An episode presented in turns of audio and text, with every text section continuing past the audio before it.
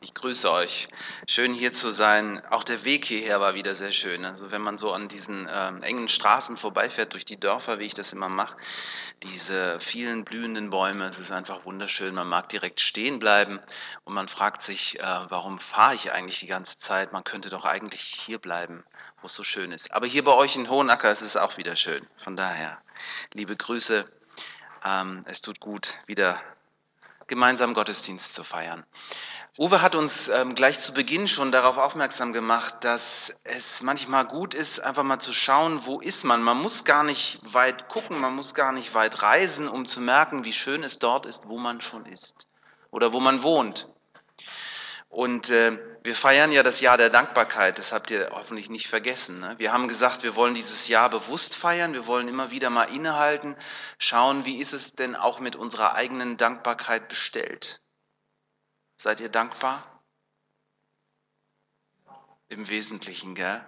Ähm, wenn ihr euch mal jetzt so vorstellt, wer das jetzt so mitmachen will, ihr müsst das natürlich nicht machen, aber ähm, stellt euch mal vor, auf einer Skala von 1 bis 10. 1 ist die totale Undankbarkeit gell? und 10 ist, ist dankbar ohne Ende. Ähm, wenn, wenn ihr euch jetzt selber mal so den Puls fühlt und sagt, wie würde ich mich denn da so einschätzen? Äh, ist da jemand bei der 1 völlig undankbar? Nie, ne? Also es wird sich wahrscheinlich auch niemand trauen, nicht, nicht in der Kirche, das macht man nicht. Ne? Bei zwei oder drei glaube ich auch nicht, vielleicht vier, keine Ahnung, wo, wo ihr euch einschätzt, fünf. Also ich würde mich so bei sechs einschätzen ungefähr. Aber vielleicht seid ihr alle noch viel weiter, viel weiter, noch viel, viel dankbarer. Sieben, ist jemand dabei? Ja, Christine. Acht. Ja, Ingrid. Neun. Da geht was. Zehn. Haha, da haben wir jemand ganz Dankbaren. Wunderbar. Ähm, ich glaube, wir können alle immer noch dazulernen. Ähm, und es gibt dann so Momente, da, da ist es leicht, dankbar zu sein. Zum Beispiel heute Morgen, wenn man dann so in die Sonne scheint und man steht auf und hat keine Schmerzen. Und äh, für mich ist auch mal ganz wichtig, es ist Kaffee da, gell? dann geht der Tag schon mal ganz gut los. Aber ihr alle wisst, es gibt auch andere Tage, ganz andere Tage. Und deswegen haben wir uns ja auch mit dem Thema beschäftigt. Ich lasse einfach mal so drei Streiflichter nochmal wach werden, an uns vorbeiziehen. Paulus hat uns am Anfang des Jahres daran erinnert, dass alles, was wir haben und sind, letztlich von ihm kommt. Das ist ein wichtiger Gedanke, weil wir uns ganz schnell darauf einbilden, wir hätten das Recht auf irgendwelche Dinge, auch ähm, zu sagen, Recht auf Gesundheit, Recht darauf, dass es uns gut geht und so weiter, haben wir alle nicht. Ähm, dann wurden wir daran erinnert in Psalm 50, Vers 23, da heißt es, wer Dank opfert, der preiset mich. Und das ist der Weg, dass ich ihm zeige, das Heil Gottes. Heißt, Dankbarkeit bringt auch etwas Heilsames in unser Leben hinein. Dankbare Menschen, das, äh, es gibt Leute, die versuchen, das nachzuweisen und ich kann mir auch vorstellen, dass das stimmt. Dankbare Menschen leben länger, leben gesünder, werden älter. Also, es lohnt sich ein dankbares Leben äh, zu führen und Dankbarkeit zu entwickeln, eine dankbare Grundeinstellung zu haben. Und ein drittes, und das war, glaube ich, im, im, März, da haben wir ein Thema hier miteinander gehabt, da ging es um, darum, dass es auch möglich ist, auch wenn schwierig, aber dass es möglich ist, dankbar zu sein, selbst wenn die Situation, in der ich stecke, gerade nicht besonders dazu ähm, geeignet ist, Dank zu empfinden. Wir haben Paulus und Silas beobachtet, sie waren im Gefängnis, sie waren vorher brutal geschlagen worden und wir haben gestaunt darüber, dass sie Gott anbeten, dass sie ihn loben in einer sehr, sehr schwierigen Lage. Und sie erleben, loben zieht nach oben, danken befreit, im wahrsten Sinn des Wortes. Ja, aber zurück zu heute Morgen. Vielleicht geht es euch ja auch ganz anders wie das, was ich gerade beschrieben habe. Ne? Das, das gibt es ja auch. Ich weiß, als, als wir ähm, kleine Kinder hatten, da war es immer besonders schwierig, in den Gottesdienst zu fahren, weil kurz vorher passiert ja nochmal irgendwas Blödes. Und äh, dann streitet man sich oder dann hast du die Kinder und die quengeln dann hinten auf der Rückbank oder so. Gell? Und schon ist es ganz schwierig, dankbar zu sein. Oder der Ehepartner hat dich gerade noch kurz vorher, bevor ihr losgefahren seid, geärgert. Ja? Dann kommst du hierher und hast so einen Hals. Oder du kommst hierher und dann siehst du auf einmal, ah nee, mein, mein Parkplatz ist besetzt. Ja, es sind alles so einfache, kleine Dinge, aber manchmal kommt da alles so zusammen und dann denkst du, nee, mit Dankbarkeit fühle ich mich gerade nicht so. Und dann gibt es noch etwas und darum wird es heute gehen. Du stellst fest, du bist umgeben von lauter undankbaren Menschen. Wie soll man dankbar sein, wenn die Menschen um dich herum nur undankbar sind? Undankbar, selbstsüchtig, egoistisch. Wie soll das gehen? Was sagt Jesus dazu? Dazu hören wir jetzt den Uwe. Ja, der Bibeltext Lukas 6, 32 bis 35. Warum erwartet ihr von Gott eine Belohnung, wenn er nur die liebt, die euch auch lieben? Das tun sogar die Menschen, die nicht nach dem Willen Gottes fragen. Warum erwartet ihr von Gott eine Belohnung, wenn er nur die gut behandelt, die euch auch gut behandeln? Das tun auch die hartgesotteten Sünder. Warum erwartet ihr von Gott eine Belohnung, wenn ihr nur denen etwas leid, von denen ihr wisst, dass sie es euch auch zurückgeben werden?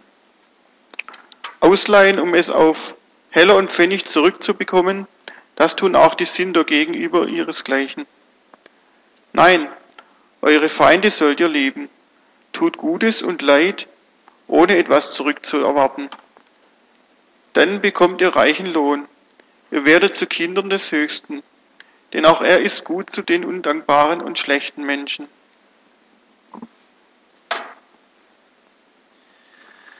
Ich weiß nicht, wie es euch geht, wenn ihr den Text so hört. Ich habe im ersten Moment gedacht, hätte ich mal nicht gefragt. Gell? Also dankbar sein und äh, eigentlich denkt man doch, wenn ich jetzt dankbar bin, wenn ich was Gutes tue, dann verdiene ich ja auch irgendwie, das, dass ich was zurückbekomme, dass, dass ich irgendwas davon habe. Und Jesus sagt, erwartet nichts. Nein, ich finde das, find das eher entmutigend. Was machen wir damit? Ich meine, kann Jesus das ernst meinen, was er hier sagt? Ist das nicht auch, ist das nicht grundsätzlich unmöglich? Wenn Menschen uns negativ begegnen, undankbar sind, auch für das, was wir für sie tun beispielsweise. Gell? Ähm, ja, schwierig. Und ich meine, mal ganz ehrlich, ihr habt es vielleicht auch schon mal hin und wieder versucht, Menschen Gutes zu tun, die euch nicht gut gesonnen sind. Wenn man das nur noch so macht, dann nutzen einen die anderen doch gnadenlos aus. Das geht doch gar nicht. Das kann man doch nicht machen. Das kann Jesus doch nicht meinen. Oder doch? Wir sind tatsächlich hier in diesem Abschnitt bei einem der radikalsten Aussagen, die Jesus jemals gemacht hat. Wir sind hier bei Lukas in der sogenannten Feldrede. Das ist das Äquivalent zu dem, was wir bei Matthäus von der Bergpredigt her kennen.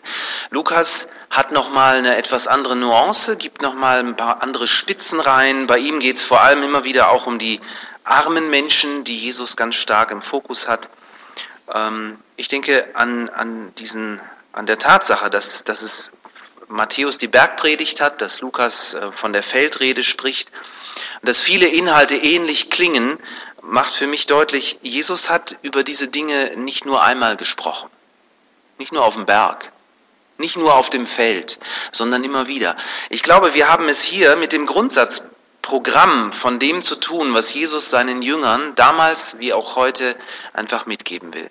Jesus will sagen, wie verhalten sich Menschen, wie leben Menschen, die mir nachfolgen? Und dass das radikal ist und dass das dazu einlädt, immer wieder auch uns selber zu hinterfragen und neue Wege zu gehen und dass das auch nicht einfach ist, das wird immer wieder deutlich.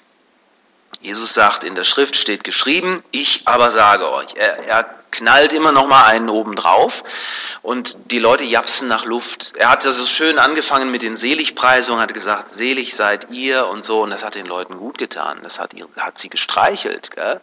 Aber dann kommen eben auch so ganz andere Aussagen und ähm, ich glaube, Jesus will uns damit nicht nerven, er will uns nicht ärgern, er will uns zum einen unsere Grenzen aufzeigen, er will zeigen, das schafft ihr nicht allein. Das muss euch klar sein. Ihr braucht Hilfe dabei. Ja? Und er möchte uns diese Hilfe sein. Er möchte, dass wir in sein Lernprogramm eintreten und lernen, immer mehr so Menschen zu werden, wie er sie sich vorstellt. Und das passiert eben nicht von heute auf morgen.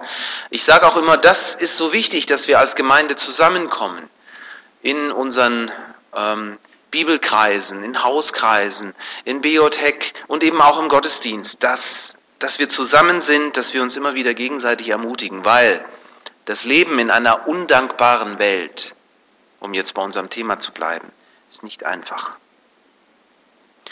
Und deswegen müssen wir uns immer wieder gegenseitig dazu ermutigen.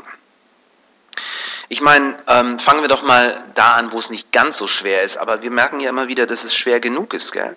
Äh, Jesus spricht hier von der Feindesliebe. Das ist ja schier unmöglich. Wir tun uns eigentlich schon schwer genug damit, unsere Angehörigen zu lieben, unsere Ehepartner, unsere Kinder, unsere Glaubensgeschwister in der Gemeinde.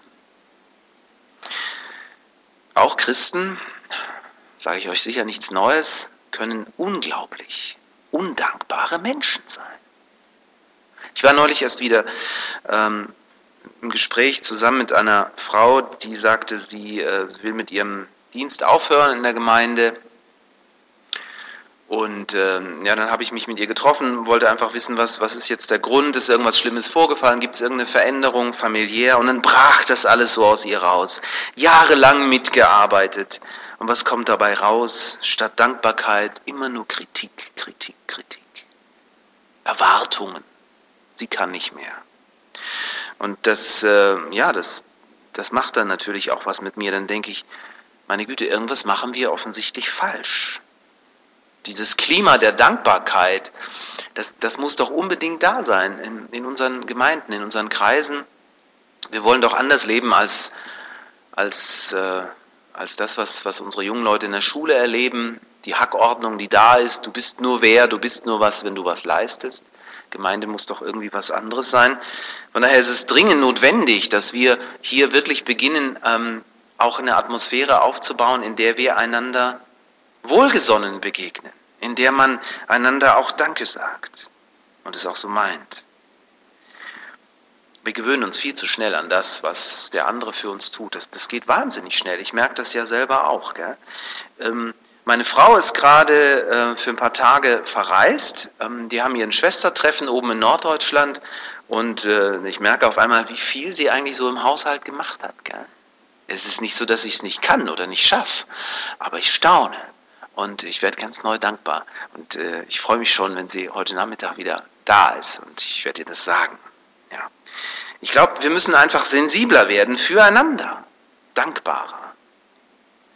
Die Menschen in unseren Gemeinden brauchen dringend Ermutigung, denn Entmutigung, das haben sie schon, das haben sie überall. Das kennen sie von ihrem Arbeitsplatz, das kennen sie von der Schule und so weiter. Trotzdem, ähm, Jesus sagt uns ja hier äh, was anderes. Jesus ist da ganz schön radikal und er spitzt die Dinge auch nochmal zu. Und ich glaube, es ist wichtig, dass wir uns auch mit diesem Gedanken auseinandersetzen. Das ist nämlich die andere Seite. Jesus fordert uns heraus. Jesus sagt, raus aus dieser Endlosschleife, dass du immer nur denkst, der andere müsste was für dich tun. Der andere müsste dir einen Dank sagen. Der andere müsste dafür sorgen, dass es dir gut geht und so weiter und so fort. Diese Einstellung, die ist nämlich auch ganz stark da. Ich spüre sie bei mir, ich spüre sie aber auch immer wieder bei anderen, bei uns in den Gemeinden. Und Jesus will, dass wir den, den, den Blickwinkel ändern, dass wir wegsehen von uns hin zum anderen. Und das ist manchmal gar nicht so leicht, aber genau darum geht es, weil nur dann kommt es auch zur Veränderung. Das ist ja auch das System, nach dem, nach dem wir oft leben, ohne dass wir groß drüber nachdenken. Das System funktioniert so, so wie du mir, so ich dir. Also bist du nett zu mir, dann bin ich auch nett zu dir. Leist du mir etwas aus? Hier hatten wir das, das, äh, das Thema Ausleihen ne, in unserem Bibeltext. Ich finde das mit das Schwierigste. Gell? Ich, ich, bin, ich bin ein Typ, ich, ich halte mal alles fest, was ich habe. Ich, ich mag das nicht, anderen was leihen. Weil leist dem anderen dein Auto, kriegst es mit einem Kratzer zurück. Gell? Und der andere sagt dann, ja, keine Ahnung, wie das passiert ist. Ne? Ja, hast du ein Problem. Gell? Und wenn du sowas einmal erlebt hast, sagst du dir nie wieder. Ne? Jesus sagt, leih es aus, auch wenn du es nicht zurückkriegst. Ich denke, meine Güte, nein nein. Das, das, das ist mit so einem Punkt, wo ich, wo ich ganz schwierig finde. Von daher mag ich dieses System, das ist so sicher. Eine Hand wäscht die andere. Du gibst, weil du weißt, du kriegst zurück. Das funktioniert in der Regel auch ganz gut. Und Jesus sagt ja auch nicht, dass das schlecht ist. Wenn man sich den Text genau anschaut, sagt Jesus nicht, macht das gar nicht mehr so. Jesus sagt nur, es ist nichts Besonderes. Das ist normal. Jesus sagt, das tun auch die Sünder. Klingt so negativ, aber Jesus will eigentlich nur sagen, so funktioniert die Welt, das macht jeder. Das ist das System, das ihr kennt. Aber Jesus will mehr. Er will, dass wir zu stabilen Persönlichkeiten werden.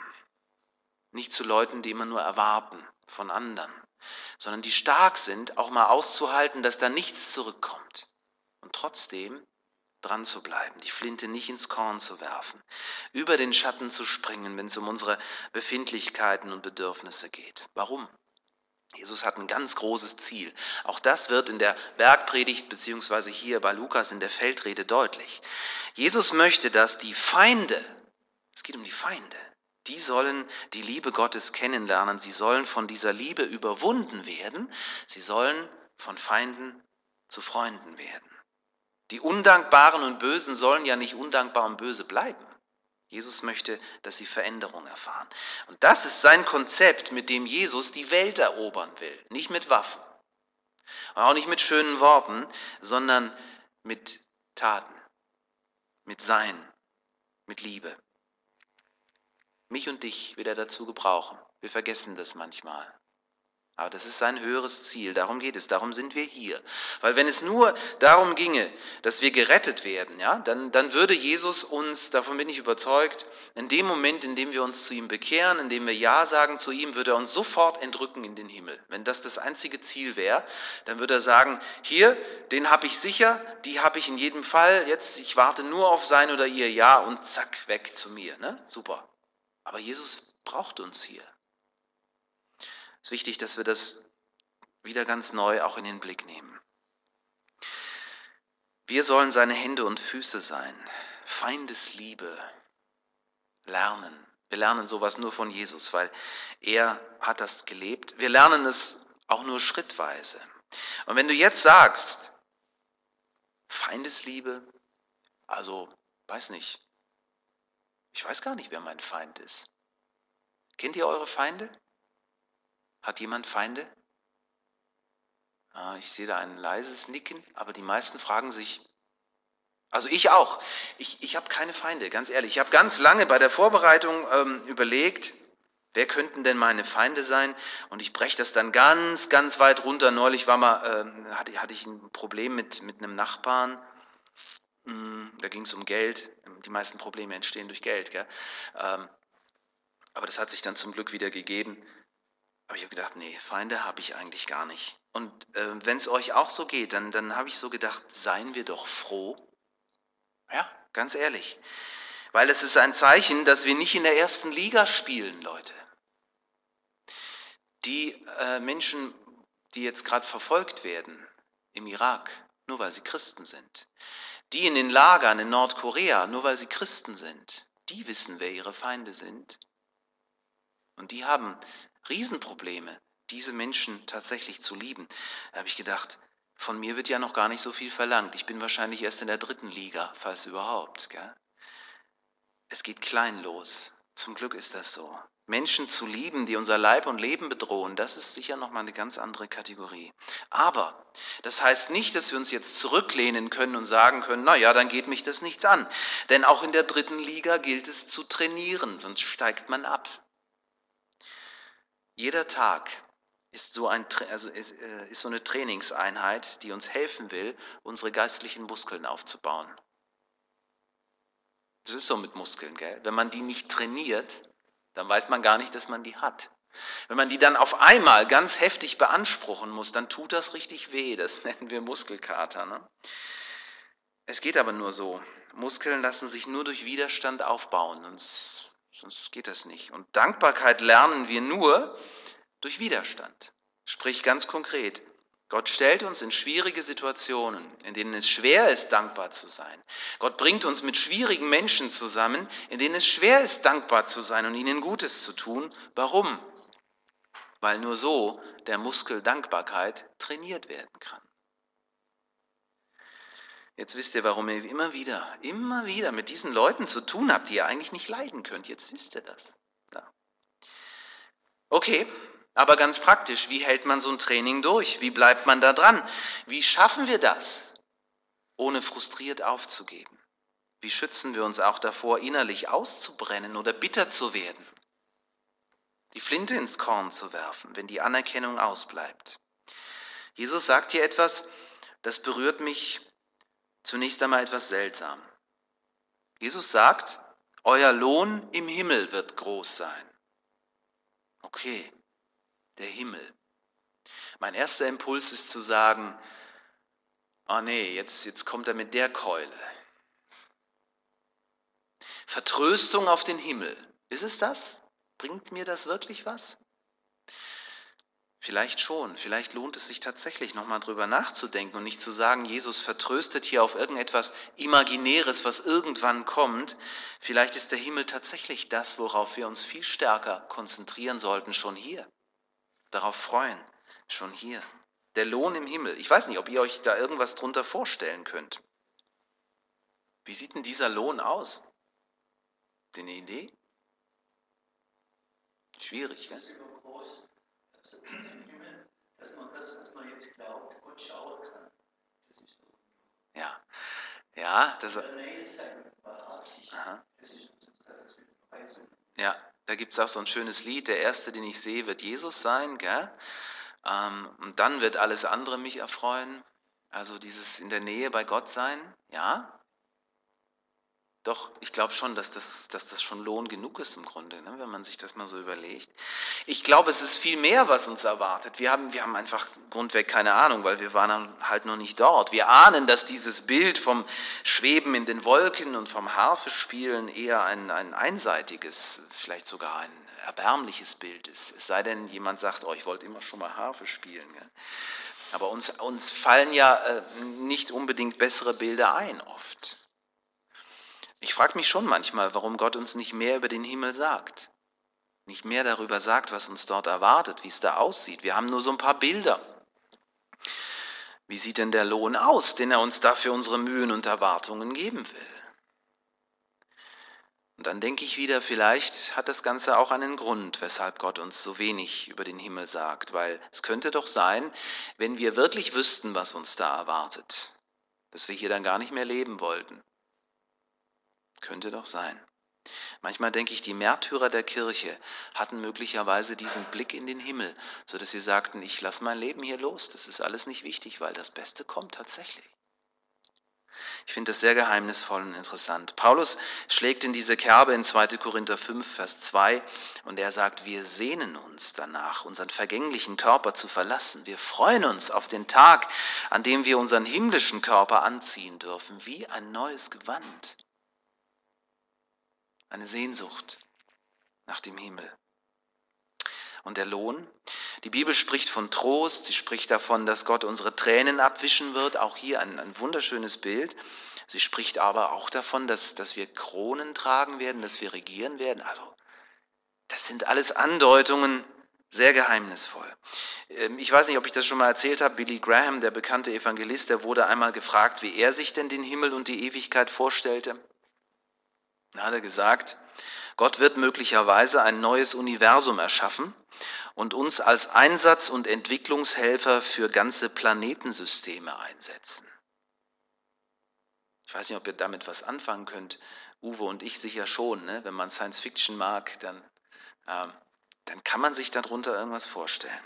Wird es so werden? Wir wissen es nicht. Wir wissen nur, und auch das sagt Paulus in 1. Korinther 2, Vers 9, kein Auge hat je gesehen, kein Ohr hat gehört und kein Verstand je erdacht, was Gott für diejenigen bereithält, die ihn lieben. Also lasst uns daran festhalten, lasst uns nicht uns ähm, von diesen Gedanken, ich glaube, er kommt von Marx und von Engels, der gesagt hat, die Vertröstung auf den Himmel, das ist das, was die Christen jahrtausende lang gemacht haben. Damit haben sie die Menschen klein gehalten, damit haben sie verhindert, dass die Menschen sich gegen das System der Ausbeutung auflehnen. Auch richtig. Aber da fällt man ganz schnell von der anderen Seite vom Pferd. Der Himmel und der Lohn. Lass uns das nicht vergessen. Aber Jesus sagt noch mehr. Er sagt, wir müssen nicht bis zum Himmel warten, um belohnt zu werden. Hört noch einmal hin, ich lese euch das nochmal vor. Jesus sagt im Zusammenhang, liebt eure Feinde, dann wird euer Lohn im Himmel groß sein und, und, ihr handelt wirklich wie Kinder des Allerhöchsten. Das hat mich nochmal ganz neu bewegt. Der Lohn beinhaltet die Gotteskindschaft. Und die haben wir schon jetzt. Da müssen wir nicht drauf warten. Der Apostel Johannes schreibt, wir sind nun Gottes Kinder. Wir wissen nicht, was alles noch kommt und was das bedeutet, aber wir sind es schon. Und das ist etwas, das dürfen wir jetzt schon genießen. Die Zusagen Gottes. Wir dürfen sie lesen, schwarz auf weiß. Wir dürfen sie auswendig lernen. Wir dürfen sie buchstabieren und erleben in unserem Leben. Wir dürfen sie in Anspruch nehmen. Seine Führung durch den Heiligen Geist, sein Flüstern in schwierigen Situationen, zu fragen, Jesus, was soll ich jetzt tun? Und dann plötzlich zu erleben, er redet. Durch einen Impuls, durch ein Wort, das wir in der Bibel lesen, aber manchmal auch einfach so in unseren Gedanken. Seine Hilfe, die wir erleben in der Not. Wisst ihr, das hat ja alles damit zu tun, dass wir jetzt schon seine Kinder sind. Seine spürbare Gegenwart. Eigentlich, Günther sagte es gerade schon, eigentlich ist das Lohn genug, Jesus nahe zu sein. Und das wird im Himmel dann sicherlich noch einmal in einer Qualität kommen, wie wir das uns gar nicht vorstellen können, viel intensiver. Aber eigentlich ist das schon der Himmel auf Erden, denn Gott ist bei uns. Er wohnt in uns. Das dürfen wir uns immer wieder neu klar machen. Und er will nicht nur in uns wohnen, sondern er will mit uns und durch uns wirken. Er will, dass wir seine Werte in dieser Welt verwirklichen, dass wir das tun, was ihm wichtig ist, das tun, was Gott immer schon getan hat und das tun, was Gott immer tun wird. Denn er erweist, so heißt es hier weiter im letzten Satz, auch den Undankbaren und Bösen Gutes. Das ist das, was Gott tut. Er tut Gutes. Von Anfang an. Immer nur Gutes. Er lässt seine Sonne, heißt es, über alle aufgehen. Er vergilt uns nicht nach unseren Taten. Zum Glück, weil sonst hätte keiner von uns eine Chance. Gott ist gnädig, unglaublich gnädig. Und zwar auch denen gegenüber, die ihm mit Undankbarkeit entgegenkommen, die mit Undank, mit Selbstsucht reagieren. Wir sehen es am stärksten, wenn wir das Abendmahl miteinander feiern, wenn uns bewusst wird, was Gott für uns getan hat. Er wird Mensch, er sendet uns seinen einzigen Sohn, er will allen Menschen seine Liebe zeigen. Was für ein unglaubliches Geschenk. Also ich sagte vorhin, ich tue mich schwer damit, Dinge auszuleihen. Gott schenkt sich selbst. Das Beste, was er hat, das gibt er uns. Und die meisten Menschen ignorieren das, damals und heute, reagieren mit Spott, mit Feindseligkeit, schlagen ihn an ein Kreuz. Undank ist der Weltenlohn, da haben wir es. Ja. Und Gott gibt trotzdem nicht auf. Ich sage immer, der gekreuzigte Christus auf Golgatha ist der sichtbare Beweis der Liebe Gottes zu uns Menschen. Damit sagt Gott uns unmissverständlich, dass er uns mag, dass er Ja sagt zu uns, dass er unbedingt mit uns zusammenleben will, hier und in Ewigkeit, und dass er uns annehmen will als seine Kinder. Seid ihr dankbar für die Liebe Gottes? Ich sehe es euch an. Ihr sagt ja. Und wir feiern das gleich auch im Abendmahl noch zusammen. Wir wollen ähm, gleich auch noch einen Teil haben, wo wir mit Liedern Gott anbeten und wo wir ähm, mit diesen Worten, mit diesen Melodien ihm Danke sagen, uns ihm nahe fühlen. Ich merke, je länger ich Christ bin, desto mehr erahne ich, was es bedeutet, tatsächlich ein Kind Gottes zu sein. Und das macht mich dankbar. Und das mag ich mit euch zusammen feiern. Das ist das Schöne, dass man das nicht nur alleine erlebt, sondern gemeinsam. Und als Menschen, die dankbar sind dafür, dass sie die Liebe Gottes erfahren haben, wollen wir diese Liebe weitergeben an diese Welt. Konkret an Menschen, mit denen wir leben, an Menschen, die uns begegnen. Dabei stellen wir fest, ich fasse einfach nochmal die Gedanken zusammen der Predigt, wir stellen fest, es ist nicht leicht. Es fällt schwer, anderen Gutes zu tun, wenn die es noch nicht mal bemerken, wenn sie es nicht wertschätzen, ja, wenn sie vielleicht sogar mit Gehässigkeit und Undankbarkeit reagieren. Das fällt schwer. Aber lass uns nicht vergessen, dass dieses Verhalten anderen, die uns undankbar gegenüber sind, trotzdem dankbar zu sein und gut, dass dieses Verhalten eine lange Tradition hat. Sie fängt bei Gott an. Gott hat damit angefangen. Gott lebt ja auch damit, dass er, seit er uns Menschen geschaffen hat, immer wieder Undank bekommt. Und ich glaube, dass er auch an unserer Undankbarkeit leidet. Dass er enttäuscht ist von unserem lieblosen Verhalten ihm gegenüber. Das ist jetzt ein menschlicher Gedanke, ich weiß. Ich weiß nicht wirklich, ob das theologisch richtig ist. Kann Gott enttäuscht sein? Weiß ich nicht. Ich versuche es mir so vorzustellen, dass ihm das auch weh tut. Aber es hält ihn nicht davon ab, uns weiter Gutes zu tun. Und wenn wir seine Kinder sind, dann tun wir das auch. Wir versuchen es zumindest. Ja? Wie der Vater, so seine Kinder. Ne? Das, das lernt man ja im, im, in der Familie. Man lernt bestimmte Verhaltensweisen. Ja, als Eltern sind wir auch manchmal enttäuscht und frustriert, dass wir denken, meine Güte, wieso fruchtet das alles nicht? Vielleicht kommt es später. Keine Ahnung. Aber wir als Kinder Gottes wollen es lernen von unserem Vater im Himmel. Jesus sagt, ihr sollt gütig sein, so wie euer Vater gütig ist. Ist das möglich?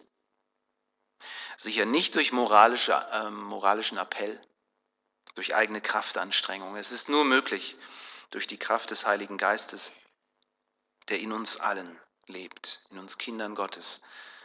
Nur so können wir lernen, so selbstlos zu lieben, wie Gott es tut. Ich lade euch ein zu einer kurzen Zeit der Stille, in der ihr Gott nochmal so eine persönliche Antwort geben könnt. Wer mag, kann das auch zu einem lauten Gebet hm, formulieren. Wer mag, kann, kann in der Stille beten.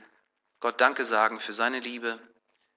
Vielleicht auch ein konkretes Fürbittgebet für eine bestimmte Situation, für einen bestimmten Menschen. Ich werde dann diese Zeit des, äh, des Gebets von hier vorne abschließen. Wir beten miteinander.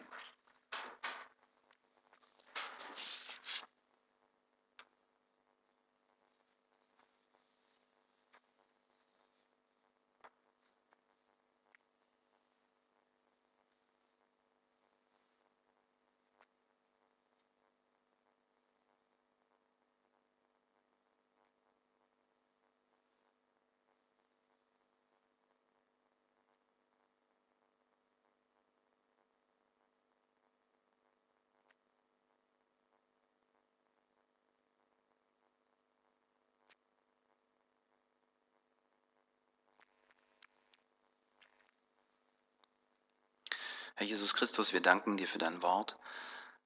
Es ist kantig und schwer zu leben. Und das weißt du auch. Du kennst uns. Du kennst unsere manchmal mühsamen und manchmal kläglichen Versuche, über unseren Schatten zu springen, wirklich das zu leben, was du sagst, die Feinde zu lieben. Danke, dass du uns an die Hand nehmen willst, dass du kleine Schritte mit uns gehen willst, und dass jeder Tag die Möglichkeit beinhaltet, das Stück um Stück mehr zu lernen. Danke für alles, was dabei gelingt. Es gelingt durch deine Hilfe. Und danke auch, dass wir nicht resignieren müssen, wenn wir auch mal wieder total daneben liegen, wenn wir es einfach nicht schaffen. Du vergibst uns und du gehst mit uns. Danke dafür. Amen.